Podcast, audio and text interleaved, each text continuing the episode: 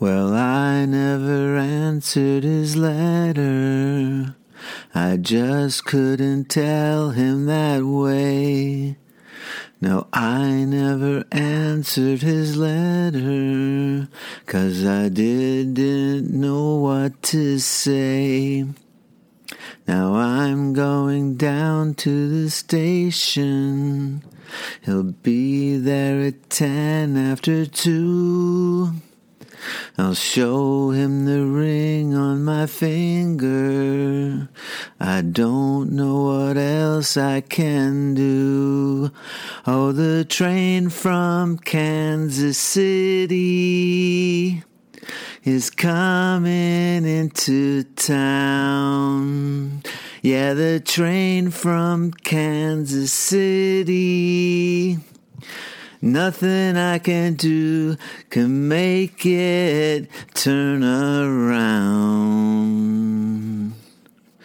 Here comes the train. Here comes the train.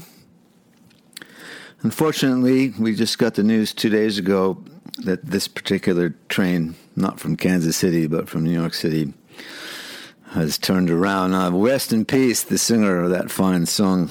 Shangri La's Mary Weiss. I'm really sorry to hear that she's dead. Uh, dead, age 75, just died two days ago. I wasn't obviously planning to start today's show with one of their songs, but I was a really big fan. Band didn't record that much, only together three or four years, only two albums. I think 16 singles, but wow, what a wallop from uh, four teenage girls from uh, southeastern Queens, aged like 15, 16, 17. They really could sing, and they really had great material to sing provided for them. You're listening to the Big Takeover Show. The name of the station is realpunkradio.com. The name of your host, that would be me, is Jack Rabid. Show number 470 on this fine station in as many Mondays. Still haven't missed one. It's going to take hospitalization, I think, or an early bout of senility or something to keep me from bringing you music every Monday, whether the news is sad or the news is happy. Music is just such a huge part of my existence and possibly yours as well. And uh, it's always sad when we lose some of the people who provided some of the best of it over the last half century. The Shangri La's are definitely in that category for me. We're going to do our normal show again this week. If you happen to listen to the look back shows we started this month doing, which means you're going to be hearing, well, this week, 32 songs that have never been aired on this show in the first 469 weeks of it. That is a proviso that I like to continue. I think it's fun. No other reason, not being pretentious. Just there's just an endless world of music, uh, certainly present and definitely past. I can play for you, which means I can't play you that song I just sang. That was the train from Kansas City. I already played that one for you. But before we get to a whole raft of brand new recordings, which is this show's want, including brand new records from Pernice Brothers, Pete Astor, and J. Robbins in this first set. Uh, it just seems imperative that I begin today's show with a different Shangri La song that you'd probably much less likely had heard in your life because it was a B side, a typically quality B side at that from the band from I think it was their third to last single in 1966. The A side was Past, Present, and Future. Once again, uh, all respect and tribute to now late Mary Weiss, age 75, died January 19th. This is her short lived but amazing and unforgettable band, the Shangri La's, with this wonderful little tune called Love You More Than Yesterday.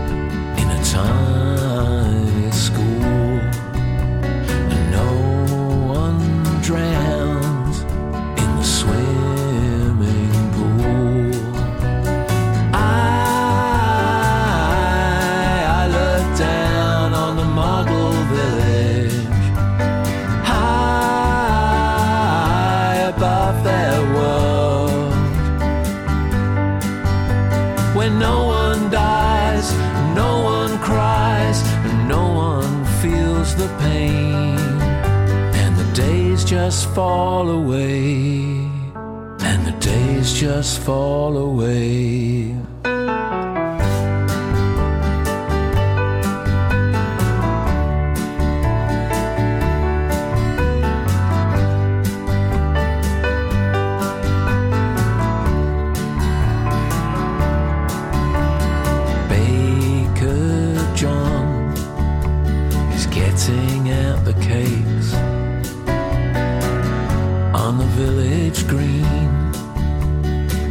lovers will always embrace, and in their favorite bar, the drinkers will drink forever. Under the ancient tree, the old couple are always together.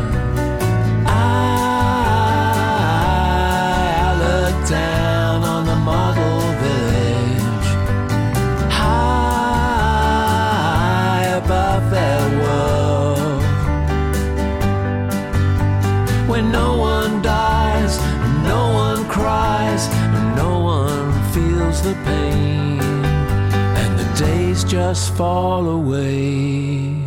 And the days just fall away, fall away.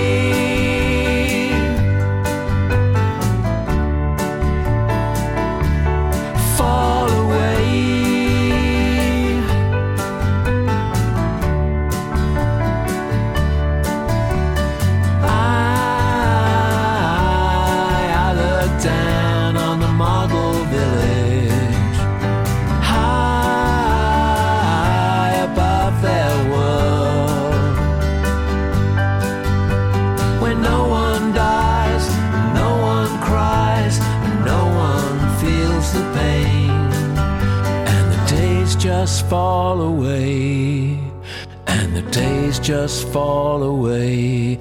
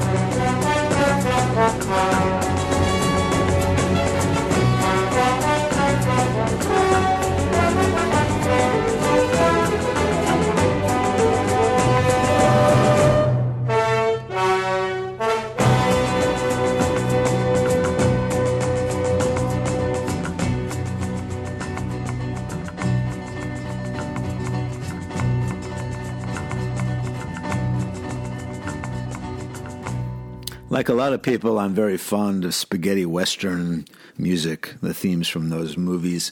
Of course, it's Enri- uh, Enrico Morricone. I'm sorry, Ennio Morricone. What am I talking about?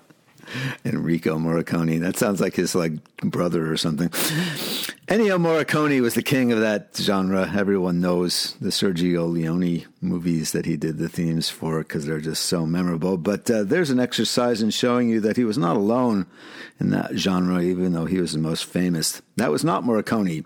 That was De Masi. Francisco De Masi, to be exact and that was from a movie called Payment in Blood. Well, at least in America it was.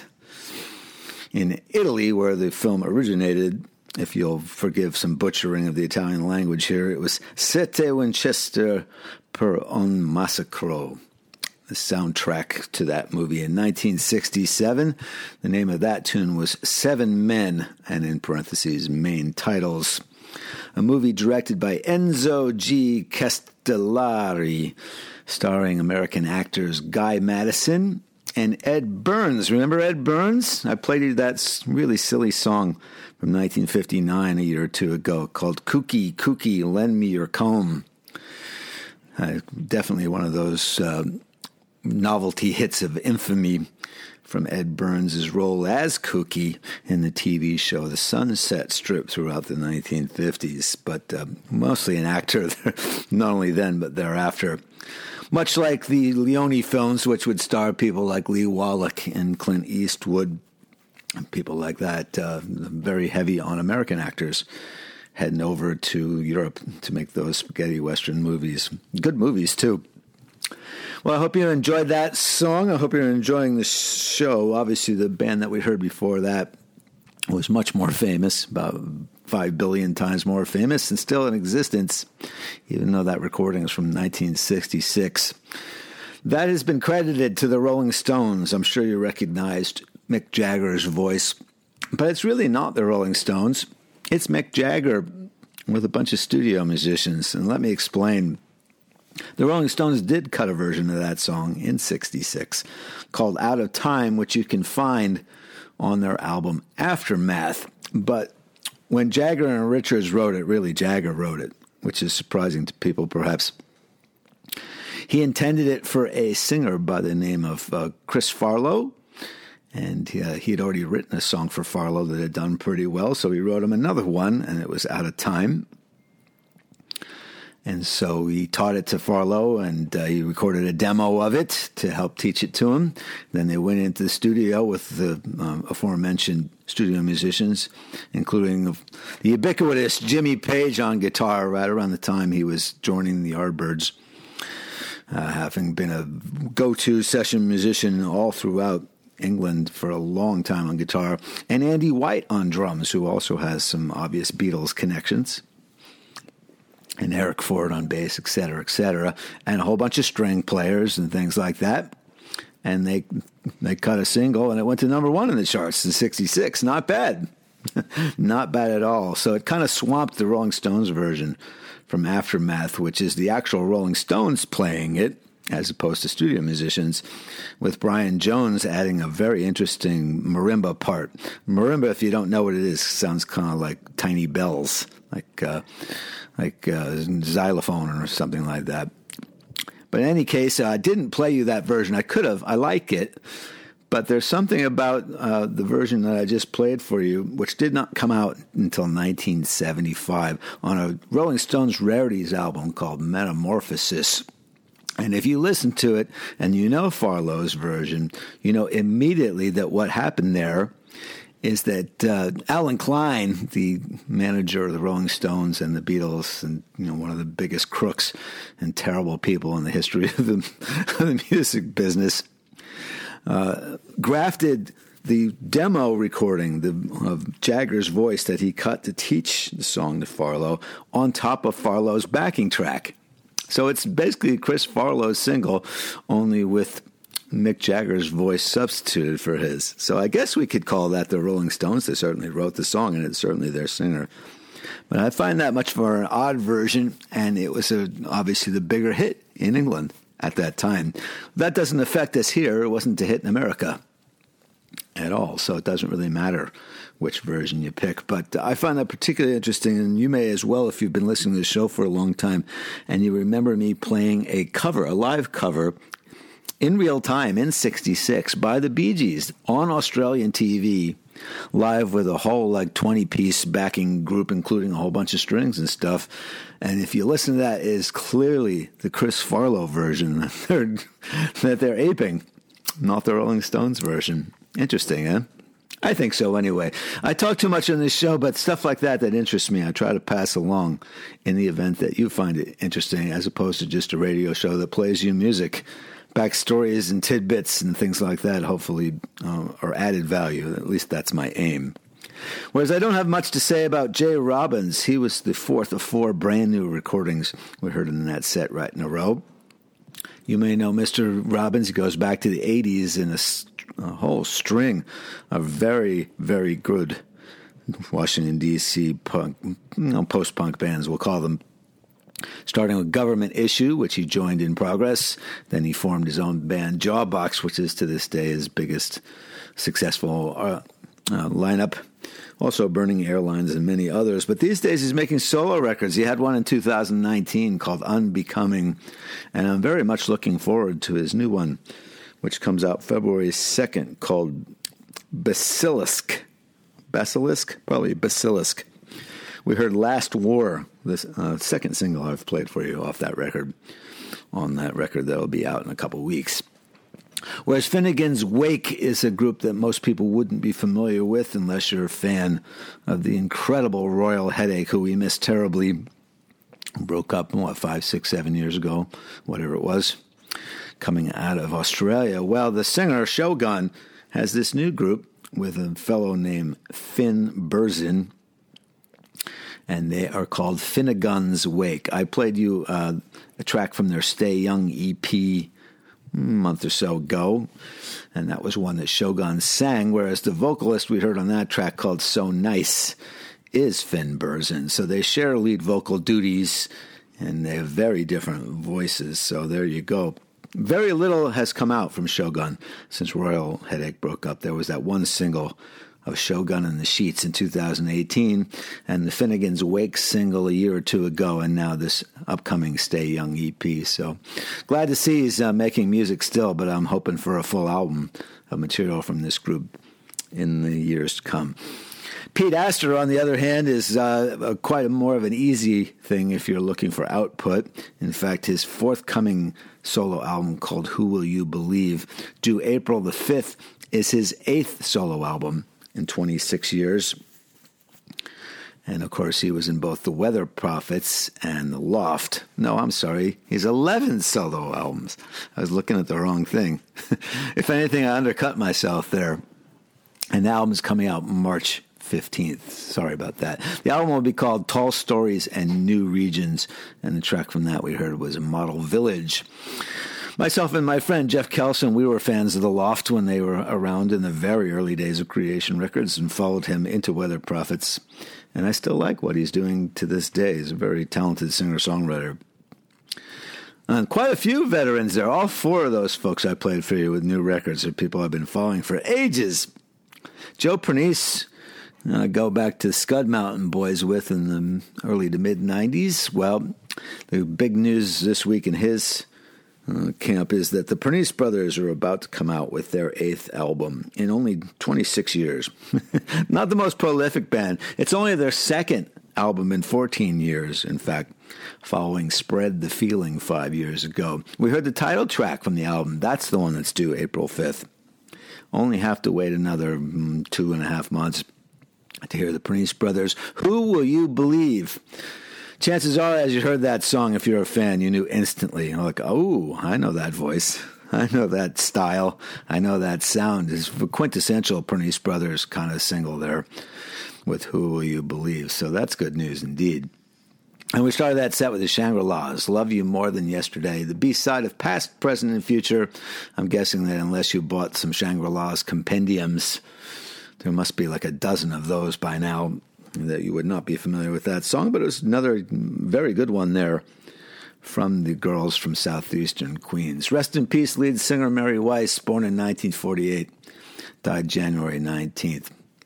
Wonderful song there of heartbreak and unrequited love, but also desperation and false hope.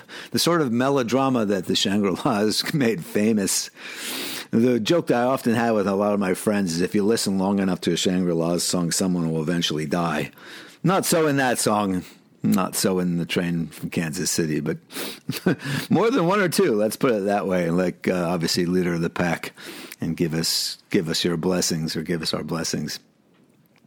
As I said, they weren't around very long. Uh, there was only, let's see, two proper albums, both in 1965. And they only released 16 singles, even though six of them were hits.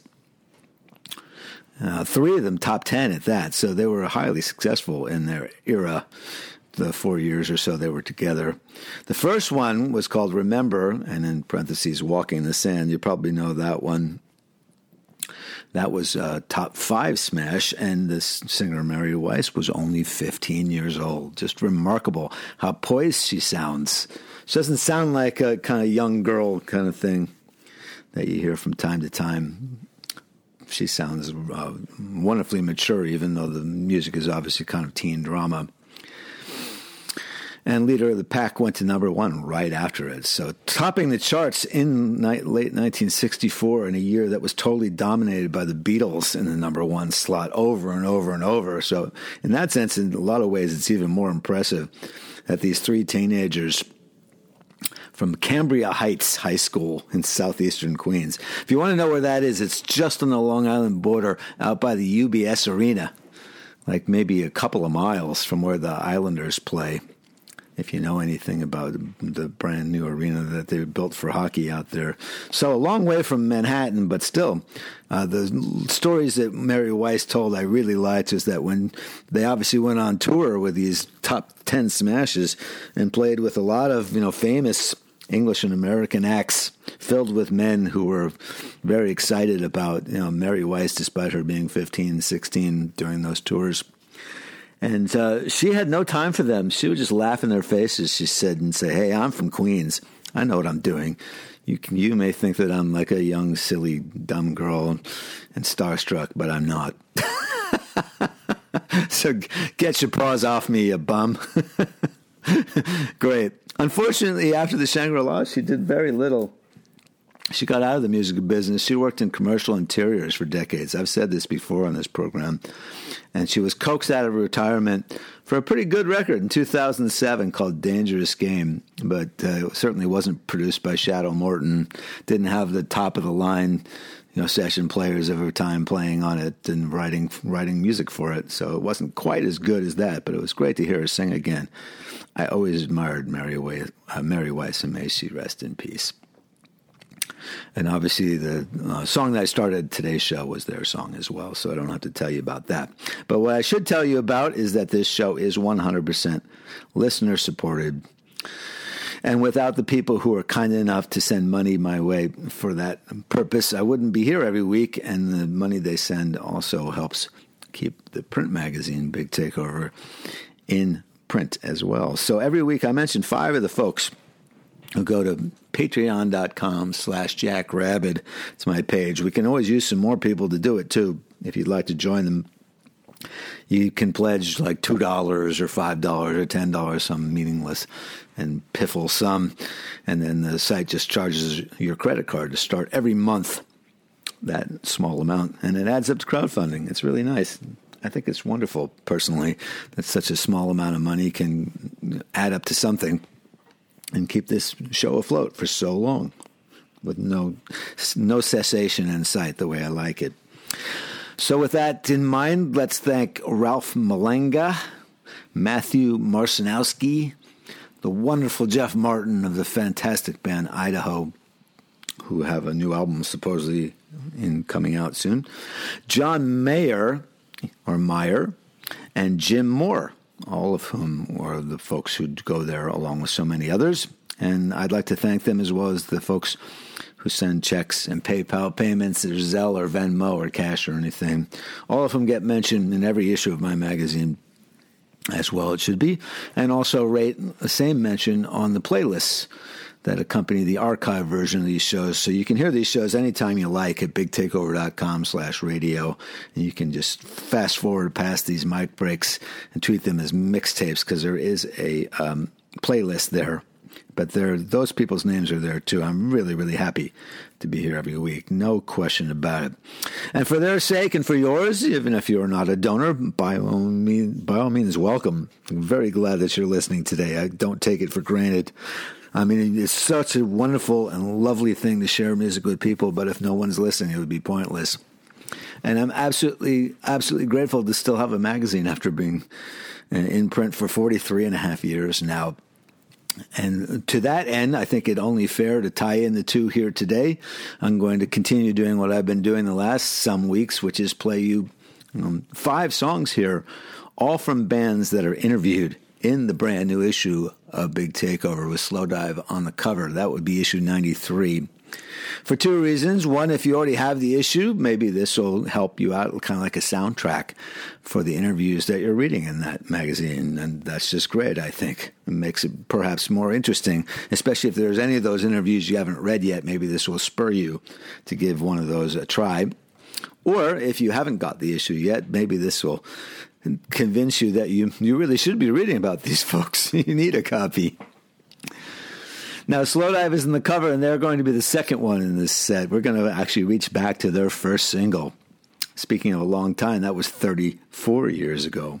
Hard to believe. Same five people, too. But uh, as everyone knows, I'm just such a huge Sloan fan that I can't resist the catnip of starting this set with one of their songs. I've played you so many Sloan songs over the last 470 weeks that I am often resorting to live versions, not only for my sake, so I don't hear a Sloan song that I've heard a billion times, but perhaps just to spice things up a little and show you again what a fantastic live band they remain. I could easily play you something off their um, official live album back in 1999, which was a double album or something from their really early days in 1992, 93, 94, which is when they had their highest profile in America. But I don't have to because they're so good to this day. I can play you anything from the last decade, and I'm about to do that right here. In fact, this uh, song we're about to hear was recorded at the Carnegie Hall of Canada, live at Massey Hall, Toronto, to be exact, September 11th, 2015. Of course, 9 11 means nothing in Canada the way it does to us here anyway. Maybe it means a little something. But this is the song that established them in America and Canada and remains a staple of their set to this day, and they still knock it absolutely out of the park. This, set, uh, this set's also going to include Emma Anderson, Plush Machine, and Los Populares, who's, um, well, back then he was called Buck Cherry, but John Armstrong was a member. But uh, this set just has to start with Sloan. And here they are, live at Massey Hall, September 2015, the hallowed halls of Massey in downtown Toronto, Ontario, Canada. This incredible song, which goes back to 1991, is called Underwhelmed. I guess for people who aren't in Toronto, I mean, we didn't grow up in Toronto, we grew up in Halifax, but we had obviously still heard about Massey Hall. And I think maybe to put it in perspective for anybody who doesn't know a lot about Toronto, Massey Hall is probably sort of the most revered venue, or venue probably with the most history, um, uh, in a way that, you know, Carnegie Hall or Radio City Music Hall in New York or something like the Royal Albert Hall in London. The, the, probably the, the uh, way people think about those venues in those cities, I think people think about Massey Hall. So it is like, yes, is it Toronto's Carnegie Hall? I don't mean to compare it with, you know, people always compare something Canadian with American, but I don't know if that's the right thing to say. I don't often use the word hallowed, but I will for this. It's a hallowed hall. We have time for one more. We have a hard cookie. Thank you very much. This song I'd like to play a little song called Underwhelmed.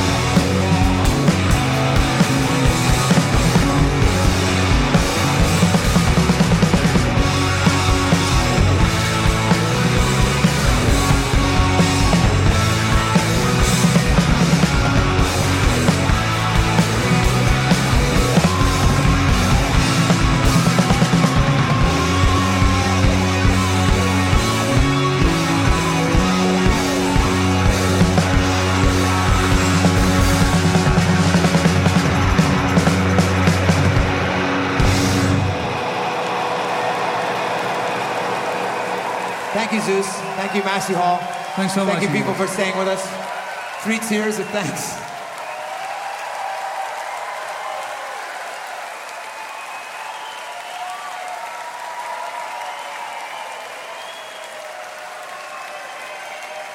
You guys stay there for a second. Just you know, get a photo. Keep clapping like we're getting into it.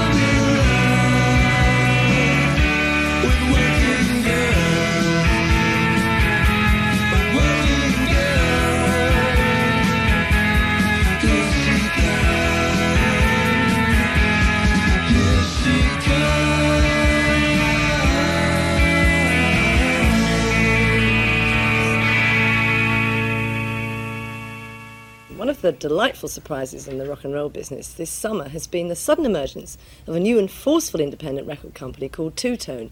Their first hit was The Specials Gangsters, followed by The Prince from Madness, and there's a third, I believe, coming up from another two tone band called The Selecter. Well, the specials, I'm hoping, are over in Shepperton at the moment, and they're going to play first Stupid Marriage. Quoting session.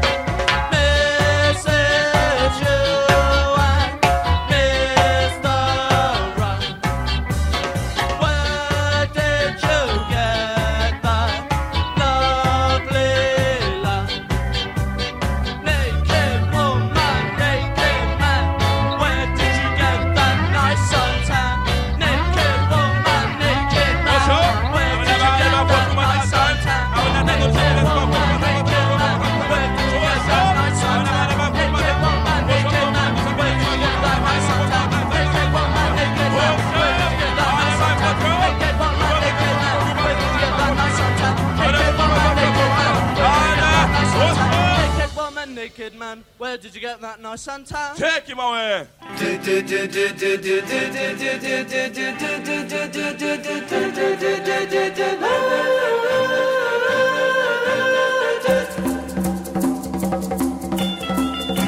the office where I work, the green plant grows.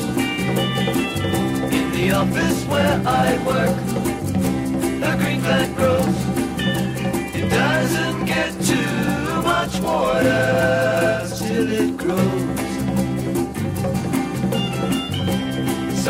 leaves are green, but most are dead. It is there to cheer me up.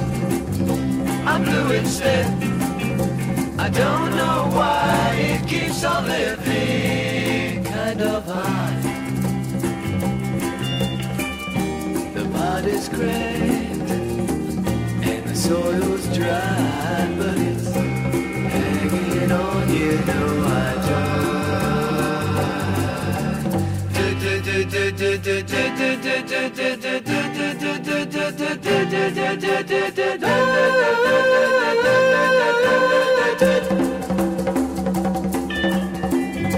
the office where I work, the green plant grows.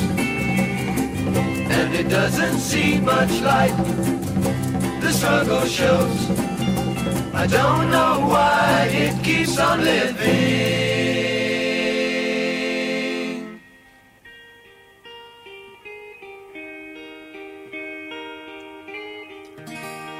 The pot is cracked and the soil's dry, but it's hanging on, you know, I don't know.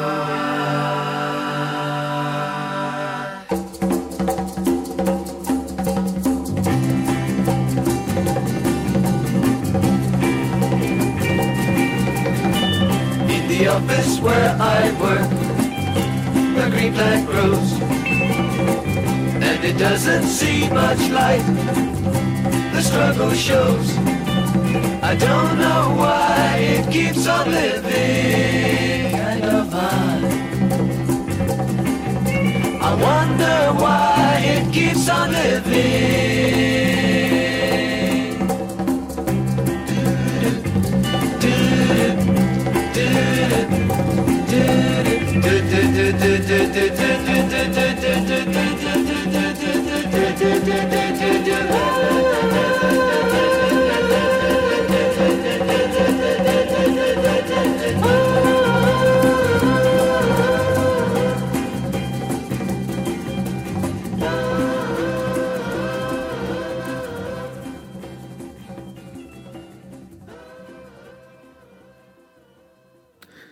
You never know what I'm going to play for you, but a lot of it is inspired by things I read.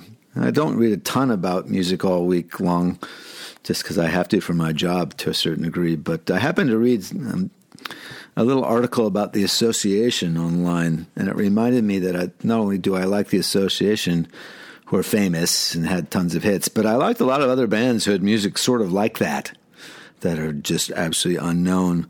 And it might behoove me to play you a track like that. That's the case with that English band there, the association, of course, being American, but it was going on too in uh, England, what we might call sunshine pop. That was Cherry Smash. Don't beat yourself up if you've never heard of Cherry Smash. Pretty much nobody else has either, unless they are a dedicated Sunshine Pop fan. That was the B side of their third of their three singles. That's all they ever released. They never caught on. The song was called Green Plant, the B side of Fade Away Maureen in 1969. The first single was on Track Records, which was the closest they came to success in their native England. Track, of course, being the label associated with the two managers of The Who at that time. Chris Stamp was one of them. At Kit Lambert was the other one, the late Kit Lambert and Chris Stamp. But uh, their main claim to fame, if they had any, is that the foursome from Gosport in Hampshire, kind of down by where Mega City was from, south uh, west of London. Uh, One of them was a guy named Brian Sebastian, and he was Mike Hugg's brother. Now, that may, name may not mean much to most people, unless they're British Invasion fans, but uh, his brother, Mike Hugg, was quite successful at the time as a member of Manfred Mann. And obviously, with his brother in the group, Mr. Hugg took a great shine to them and interest in them and wrote their first single, a song called Sings Songs of Love. And they are featured, at least that song is in the Manfred Mann movie that year, Up the Junction in 1967. And was still, he was still hanging around, um, Mr. Hugg. He produced that song we just heard there, Green Plant. I don't know why the band didn't catch on further. They sound really good to me and they sound like hit material. But as I often say, the UK charts were just as mysterious sometimes as the American ones, if not more so, as to why some things really had you know big success and others didn't. The cla- the classic study uh, for us there is how big like the Who and the Small uh, Small Faces and the Creation and bands like that were there, and the Who were big here and the Creation and uh, um, the action and bands like that weren't even big in England. It's like it's just no rhyme or reason considering how good those bands were. But a good track there. Now I mentioned to start today's show that uh, Mary Weiss died, and that was obviously the biggest thing on my mind. But if you follow any British music, you may well know the name Annie Nightingale. She also died this week. And uh, she was not a, a, recording artist, so she's one of those behind the scenes people testing how much you really know about stuff. But the way I knew her is she was the presenter on the show, The Old Grey Whistle Test. And then ever since YouTube came on, I became way more familiar with her because I could actually see her in action on the clips that got posted on YouTube. What a godsend that's been the last decade or two. I used to have her voice on various bootleg tapes I made. In fact, uh, I had a VHS. The only time I'd ever see her before, I bought a bootleg VHS at Camden Market in 1985, the first time I ever went to England, of live performances, kind of like the one we heard before Cherry Smash there. And on one of the clips she was on it, a lot of the clips were just the bands themselves. They would skip the introduction on this bootleg VHS I bought. But nowadays, a lot of them you can see her. It's like some of the ones you can't. Like I, about three months ago, I watched a really wonderful video of a 1979 Iggy Pop performance on the Old Grey Whistle Test. Like three or four songs, and she's not on that. They just deleted whatever introduction she gave them, unfortunately. But you could hear her on that track. That was the specials with Stupid Marriage, live on that BBC program. October 2nd, 1979, when the band was still pretty pretty new. Album was just about to come out or had just come out, the first one, The Specials, which is what that song uh, eventually appeared on or had already appeared on. And unfortunately, in the specials, as you probably know, the drummer John Bradbury died in 2015, and the singer Terry Hall died a year ago. So uh, that band is also leaving us piece by piece. But I think it's important to recognize the contribution of Annie Nightingale. The one um, obituary that I read mostly focused on her being the first and largely only BBC DJ that was female. It was an old boy, old boys network, and they were uh, specifically and publicly saying they didn't want female DJs. Somehow she managed to crack through that ridiculous sexism. Like it really matters what you know. Uh, what your gender is if you can pick, you know, good music and present it in an interesting and thoughtful or funny way. Just idiocy. But uh, to me, I, I didn't get to hear the BBC, not living in England. So to me, to, for her to be comparing this uh, wonderful live um, TV show. I mean, not Top of the Pops was mostly people just miming, you know, like lip syncing. Whereas the Old Grey Whistle Test is so much more value because valuable because it's bands actually playing live and giving us a really good test, not only visually but certainly orally, of what they could do under extreme pressure for a national TV audience. Just fantastic. And I missed the specials. I did see them 2010, and I saw them when they first came around at the Diplomat Hotel in 1980 and a couple other clubs. So a nice little pairing there, and uh, rest in peace, Annie Nightingale. Before that, we heard five acts all interviewed in the big takeover in the current issue. So hopefully that will definitely augment your reading pleasure, your reading enjoyment. I mentioned Los Popularos. That was the group that included Buck Cherry, aka John Armstrong, who is interviewed in the new issue and talks about Los Popularos quite a lot, as well as his own band that he had uh, exactly the same time, both um, before, for a while, during, and then a little bit after, which was the Modernettes, fantastic Vancouver band from the original uh, new wave slash punk post punk outbreak there in 1978 to 1982. And he is a fantastic writer. As I said, he's written some of the best books ever about that era and that genre in those days. So I highly recommend John Armstrong as an author if you can find his books. Los Popularos was, in fact, a supergroup uh, formed on the side from people who were in bands before it became their main band. Art Bergman, who's going to be interviewed, I believe, in the next issue, Big Takeover, from Young Canadians slash K-Tels. Bill Shirt, or Bill Shirk, the active dog singer, and Gord Nickel on keyboards, guitar, and Tony Bardach on bass from the Pointed Sticks, with Bill Zippy Pinhead Chobatar on drums from KGB, and a whole bunch of Vancouver bands as well. I mentioned KGB a year, uh, two weeks ago.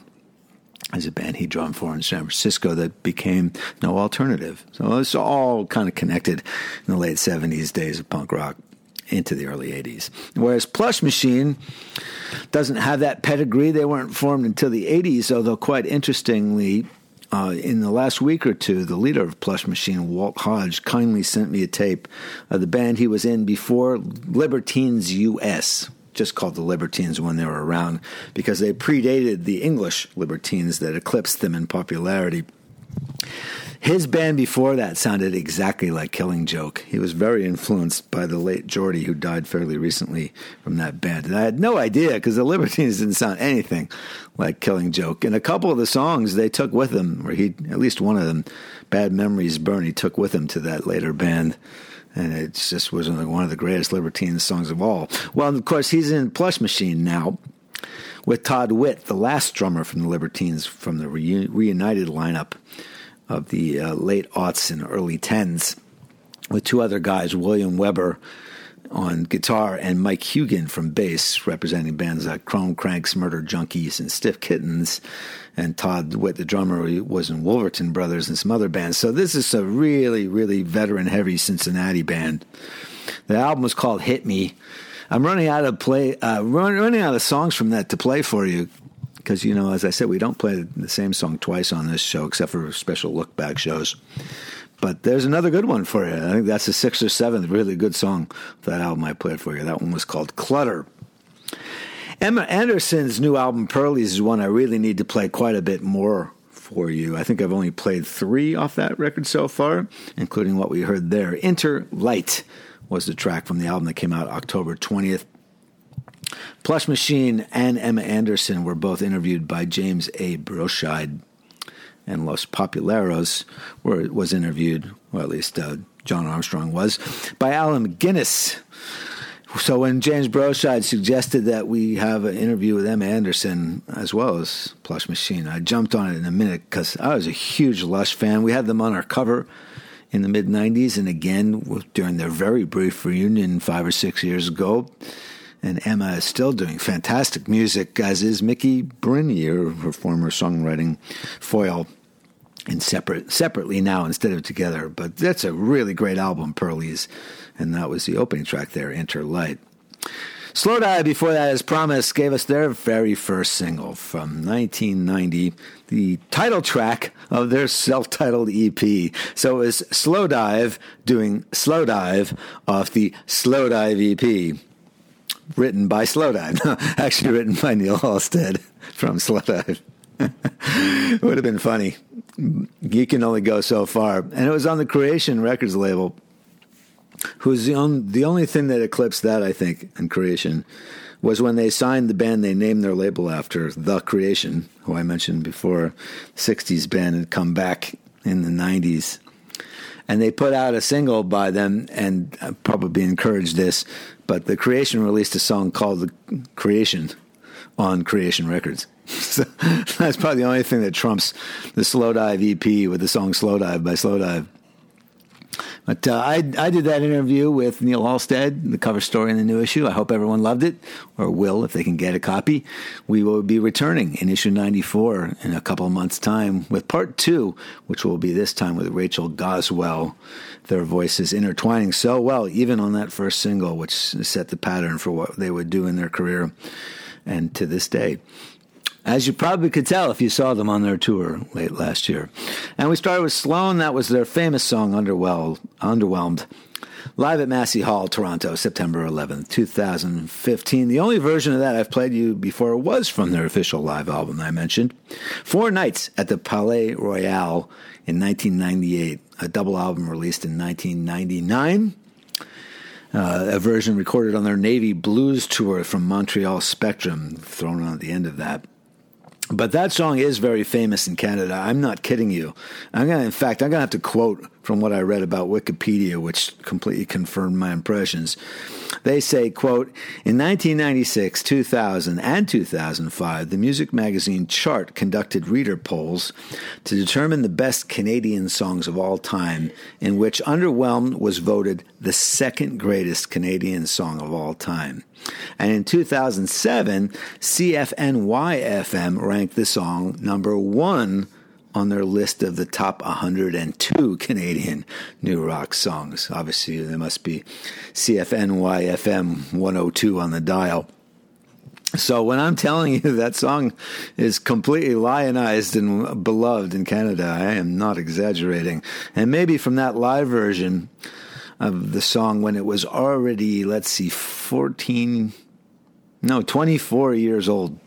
It originally came out on the 1991 debut Sloan EP called Peppermint, and then was re recorded in better fashion for their 1992 debut album, Smeared.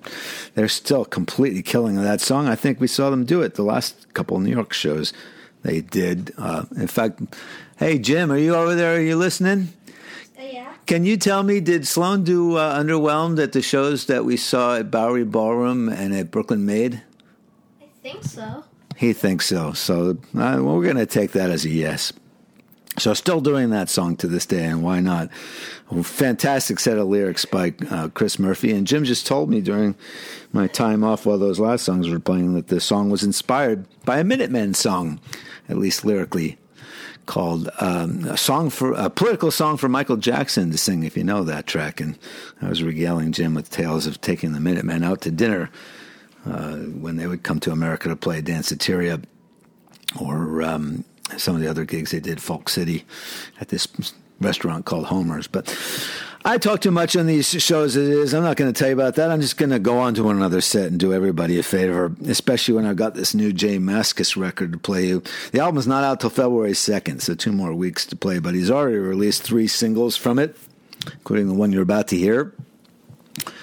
Uh, this will be the second one I've played for you so far off the album, which is going to be entitled What Do We Do Now?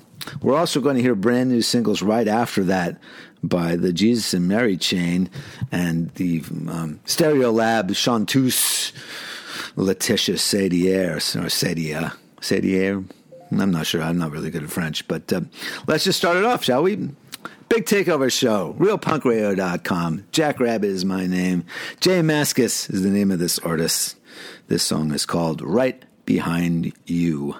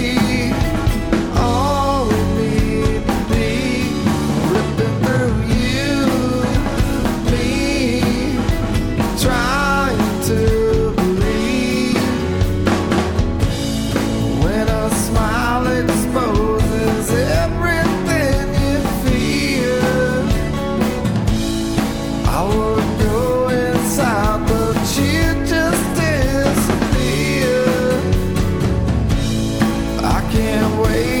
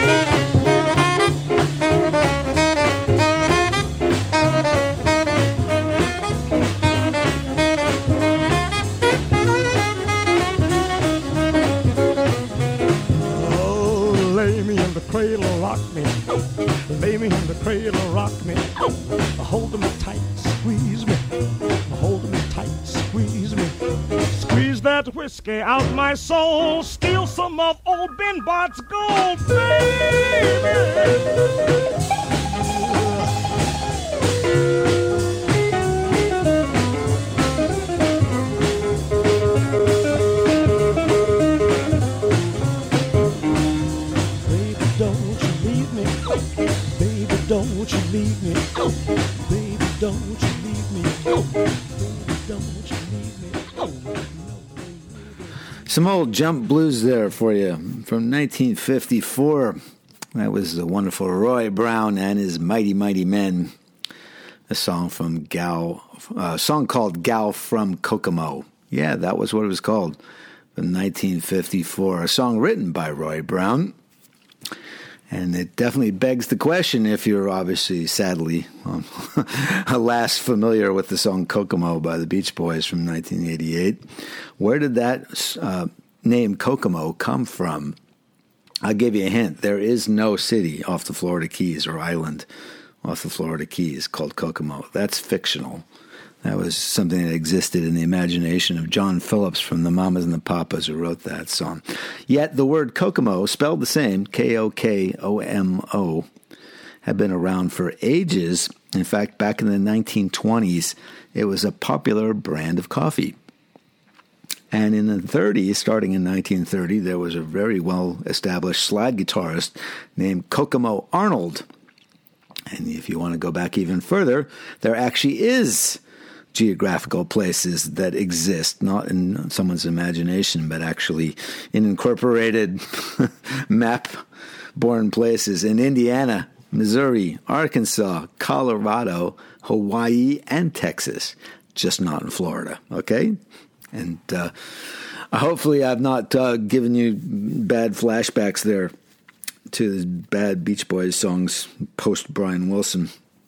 But uh, there was also a 70s band with some musicians from Joe Cocker's Grease band with that name. So, quite obviously, the word Kokomo is long and well in existence before it was ever appropriated by Mr. Phillips. And as for Roy Brown, you may actually know one of his songs, if not his version. It's the version, in fact, that I've actually played for you a couple years ago. He did the original version of Good Rockin' Tonight, which is one of the earliest hits for Elvis Presley in his Sun Sun Records era. Just a fantastic song and one of the touchstones, perhaps, of the jump blues era. Boogie woogie, jump blues, all that stuff they called it R&B in the very late 40s, early 50s, before the words rock and roll were coined. In fact, you can find, if you look hard enough, a jump blues song from the late 40s called rock and roll. So the idea, obviously, it's a euphemism for sex, had been black slang for a long, long time. And again, it's just impossible, to me at least, to delineate where that genre ends. Jump blues, boogie woogie, R&B, and where rock and roll begins. You can say it has something to do with guitars, but I will I will definitely disagree with you on that point, judging from the number of great rock and roll records made in the 1950s where guitar was anything but prominent. Quite a few of them made by Fats Domino, who had begun recording in that fashion in the late 40s. So who knows? Roy Brown also had a hit with the version of a song written by Fats Domino and uh, his longtime songwriting partner Dave Bartholomew called Let the Four Winds Blow before Fats himself had a hit with it. So there is some Roy Brown tunes in history that have not been lost to history, but Gal from Kokomo is definitely not one of them, but it's a rather good one. Some country before that, since that was kind of a, a cousin of sorts to jump blues and R&B at that time, maybe the white cousin coming out of the mountains and the south.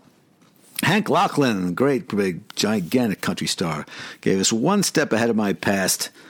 A single from 1960, also found on his album at that time called "This Song Is Just for You." On the, he recorded quite a few hit records for sure. Uh, he had, in fact, six country number ones, so he was a Titanic star at that time including uh, my favorite, which was a number one hit for him earlier that same year, 1960, called Please Help Me, I'm Falling. The Alabama born honky tonk singer who died in 2009 at age 91. The song we heard there was written by Hal Blair, not Hal Blaine, Hal Blair, and Don Robertson, the pair that wrote a good dozen songs that Elvis Presley recorded, as well as songs by other country stars like Carl Smith, Jim Reeves, Hank Snow, and the country era Jerry Lee Lewis as well. So, a really great song there.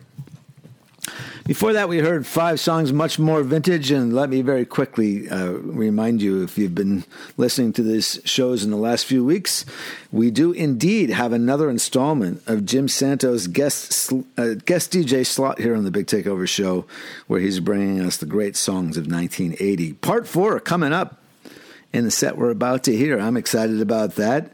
Uh, he is not exactly scraping the bottom of the barrel, our Jim Santo. He is coming up with some superb stuff. Easily done. I think 79 and 80 are the easiest years of the post punk era to come up with just one fantastic song or another by both uh, still lingering punk rock bands, the ones that had been punk rock bands that had transitioned into post punk, and the newer post punk groups. And he's about to school us on how it's done. But uh, let me definitely tell you what we heard before Hank Locklin and Roy Brown. We heard Harp. And we heard Fawns right before that. Two requests from Elizabeth Klezowitz, once again keeping me on, on my toes and probably you as well. Two bands I was not familiar with, though. I've heard of Fawns. I'd never heard of Harp. And the reason I'd never heard of Harp is because it is the first album by the former Midlake frontman, Tim Smith. No relation to TV Smith, who is also actually Tim Smith, the Adverts frontman. We're speaking here of the Midlake singer. Both of them quite well established in England, obviously. His new band, Harp, is his first LP with his wife and collaborator, Kathy uh, Zung is her name. The album is called Albion, and the song is called Throne of Amber. I hadn't actually heard that uh, Mr. Smith was doing this, so thank you for alerting me. The ever vigilant Miss Klezowitz. She also wanted to hear Fawn's mixtape Days. Happy to acquiesce on that. Another fantastic song there from a band uh, that at least goes back to the late aughts, judging from their Bandcamp page. But if that page is also not um, hiding the existence of other records, well, this is their first album since the first one in 2009. Talk about a belated sophomore follow up to the debut upon eponymous LP back then. Well, the Bristol band from South England has a new album called How Lost. And from that, we heard the opening track, a really good one at that. Uh, wonderful kind of dancey tune there called Mixtape Days. So Bristol is the name of the town they're from. As I said, they've released very little in that time, so it's not that I've got to spend a lot of time looking back to find what they did, but I'm intrigued by that track. Whereas the three bands we heard before then are all folks that uh, you can easily say are veterans, much like some of the ones we heard in the first set. Laetitia Sadier gave us Panser l'Inacceptable. I don't speak French. I apologize. Uh, I just accidentally insulted a whole bunch of French people who love their language, but uh, I have to back announce the tracks best I can. Rooting for Love is the name of her album. That's brand new and it's coming out February the 23rd. So that's the first single, I believe, off of that. Jesus and Mary Chain are putting out their second single from their album coming out March 8th called Glasgow Eyes. We heard Chemical Animal there in between J Mascis and Laetitia Sadier. Recorded at Mogwai's Castle of Doom studio in Glasgow, so thus the name of the album. And happy 40th anniversary to the Jesus Mary chain. It's amazing how little they've released, actually, even though it seems like they've put out a gigantic catalog. This, this is really only their eighth LP. And first since 2017's Damage and Joy, and only their second album in 26 years. So, in many respects, welcome back to the uh, Scottish Wonders who kind of uh, shook up the British music scene for sure in the early to mid 80s. And we started that set with J Mascis. Right Behind You is the new single of the three so far, released off of What Do We Do Now? Brand new solo album. Coming out on Sub Pop Records February the 2nd. So you're probably anxious as I am to get to Mr. Santo. So I think we should just do that, shall we not? If you weren't listening to three out of the last five shows, you aren't aware of what he's been doing, but he has already played us 24 songs from the year 1980, and there is no end in the brilliance in sight. He's promised us a real hair raising set this time, though. Last week he said was uh, kind of gloom and doom. In fact, he made a really funny joke about it. It's about straight razors, but very dark humor there. But uh, he's promising us a slightly different change in direction from that very same year. A nice mixture coming up here of British and American artists who graced us that year in 44 years ago. And without uh, delaying any more, let's just get to it, shall we? My fabulous cohort here who posts these shows every week at bigtakeover.com and runs that site for me and for us for all of our enjoyment. And a long-standing radio voice himself and uh, producer slash mixer and uh, musician himself. He's going to have an album later this year. Here is the venerable Jim Santo. Welcome to the program once again, Jim. Glad to have you here. Thanks, Jack. And thanks for your kind words about last week's part three of my tribute to 1980. I was glad to know the birth of Goth set gave you a nostalgic thrill, but I gotta say, that is insufficient. Because, folks, your old pal Jim, Mr. Smooth Santo, isn't satisfied with a little thrill. And that's why the theme of this set, part four of my tribute to 1980, is Make Jack Rabid's Head Explode. Here's the plan we start with five killer tracks from the UK, followed by five from America. And by the time I'm done, Jack will be picking up bits of his skull off his record collection. So let's get to it. From their eponymous 1980 debut, here comes The Psychedelic Furs.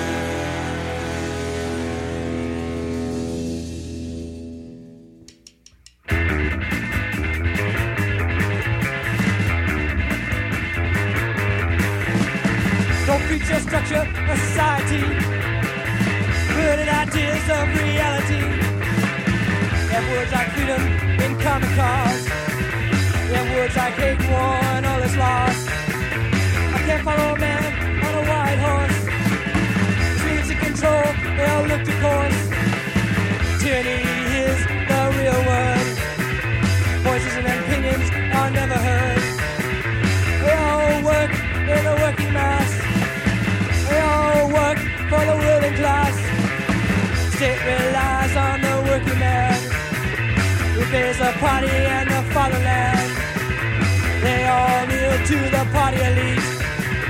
All enslaved to the fascists. Boom. Pardon me, Jack.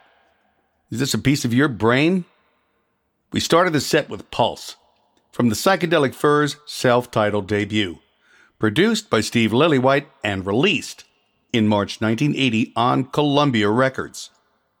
Then we heard a track from another debut, Jeopardy, by The Sound.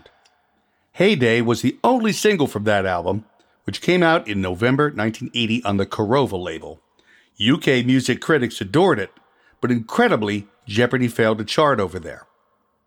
Next up, Swell Maps and the Helicopter Spies from the band's second and final album, Jane from Occupied Europe. If you've never checked out the LP, you really should. It's wildly inventive stuff, on the cusp of post punk and psychedelia. After that, the immortal Mark E. Smith and The Fall, performing How I Wrote Elastic Man from Grotesque after the Gramme, the band's third album, and first released on the Rough Trade label in November 1980. A little trivia Grotesque was the first album for drummer Paul Hanley, the younger brother to Fall bassist Steve Hanley, who joined the Fall earlier in the year at the tender young age of 15. Imagine that. We wrapped up the UK portion of the set with Three Minute Hero by The Selecter from the Ska Revival Band's February 1980 two tone records debut, Too Much Pressure. Featuring the great Pauline Black on lead vocals, Three Minute Hero is an appropriately titled segue into the American half of our set. Every one of the next five songs clocks in at three minutes or less. We began with an obscure little band from Forest Hills, Queens, the Ramones, performing Rock and Roll High School from 1980's Phil Spector produced LP, End of the Century. That was followed by another New York City group, the Plasmatics, doing Butcher Baby from the band's first studio album, New Hope for the Wretched, released October 1980 on Stiff Records. Okay, I must stop here to confess.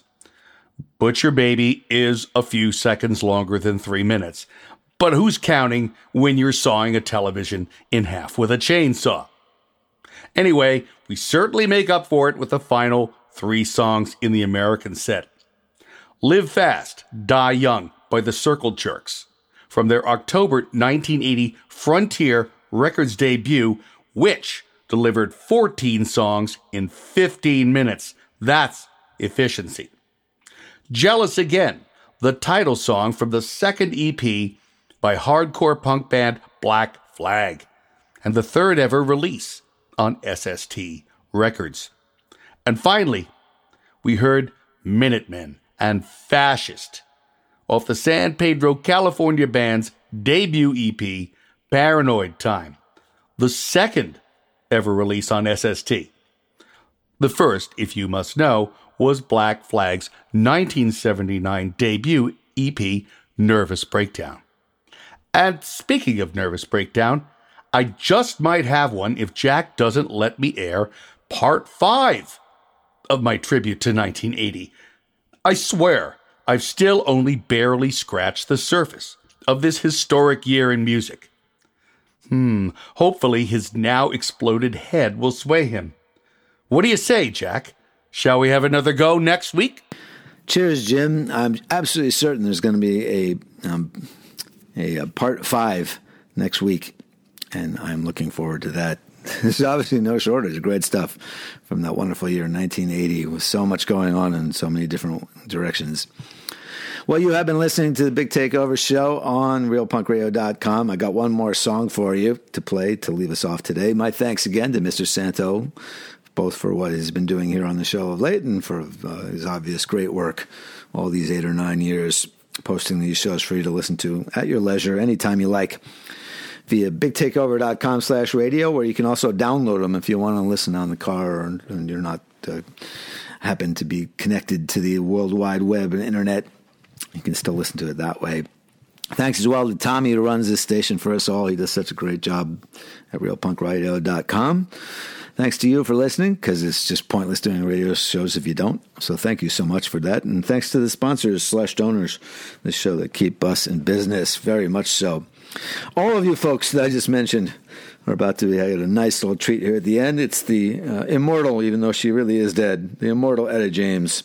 She's going to give us a single from 1961 that was a number 30 hit, so it did cross over to the pop charts, a much bigger hit in the black charts, where it was number four of an old song from 1937, a song written by Ned Wever, Milton Ager, and Jean Schwartz, first done back in 1937 by Mildred Bailey and then was not recovered again for 20 years. But since then, there's been 74 covers. So it just it got kick-started in a way 20 years after it first came out, starting when the song was rediscovered by Eddie Fisher, Louis Jordan, Patti Page, Dinah Washington, Wes Montgomery, Hank Thompson, Clyde McPhatter, and Doris Troy, among others, and eventually much later by the aforementioned Chris Farlowe and Bill Wyman separately. Speaking of uh, Mr. Farlowe and the Rolling Stones. And uh, in a posthumous release, Peggy Lee, and in 1988 by Harry Nilsson. And the 2008 movie Cadillac Records, if you saw that, which I did, Beyonce did this song too, pretending to be um, Etta James. And just last year, it was done again by Paul Carrack. So, what is the name of the song after I gave you that big build up? Well, it's nothing to do with this song of the same title from the 1967 uh, movie The Jungle Book that was later covered in 1988 by Siouxsie and the Banshees. It is a different version, a different song called Trust in Me. And with Etta James's fantastic top of the le- top of the edge vocals here, which is always kills me with her on Trust in Me from the album At Last in 1961 and her hit single. I will indeed say so long. Thanks again for listening. We'll be back again next Monday and we'll see you then. Ta ta. Bye bye. Trust in me in all you do. Have the faith I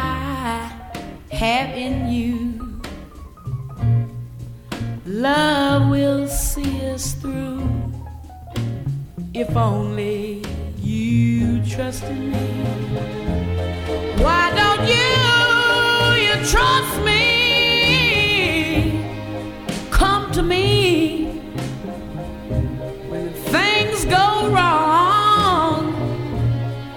Cling to me, Daddy. Oh, yeah, and I'll be strong. We can get along, we can get along. Oh, if only you trusted me.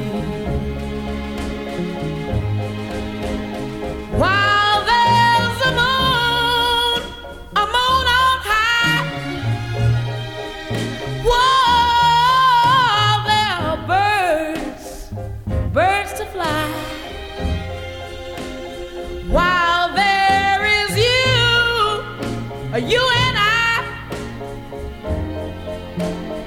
I can be sure that I love you. Oh, stand beside me, stand beside me. All the while, come on, Daddy, face the future. Why don't you smile? trust in me, and I'll be worthy of you. Oh, yeah, yeah. Why don't you? You're trusting me, and oh.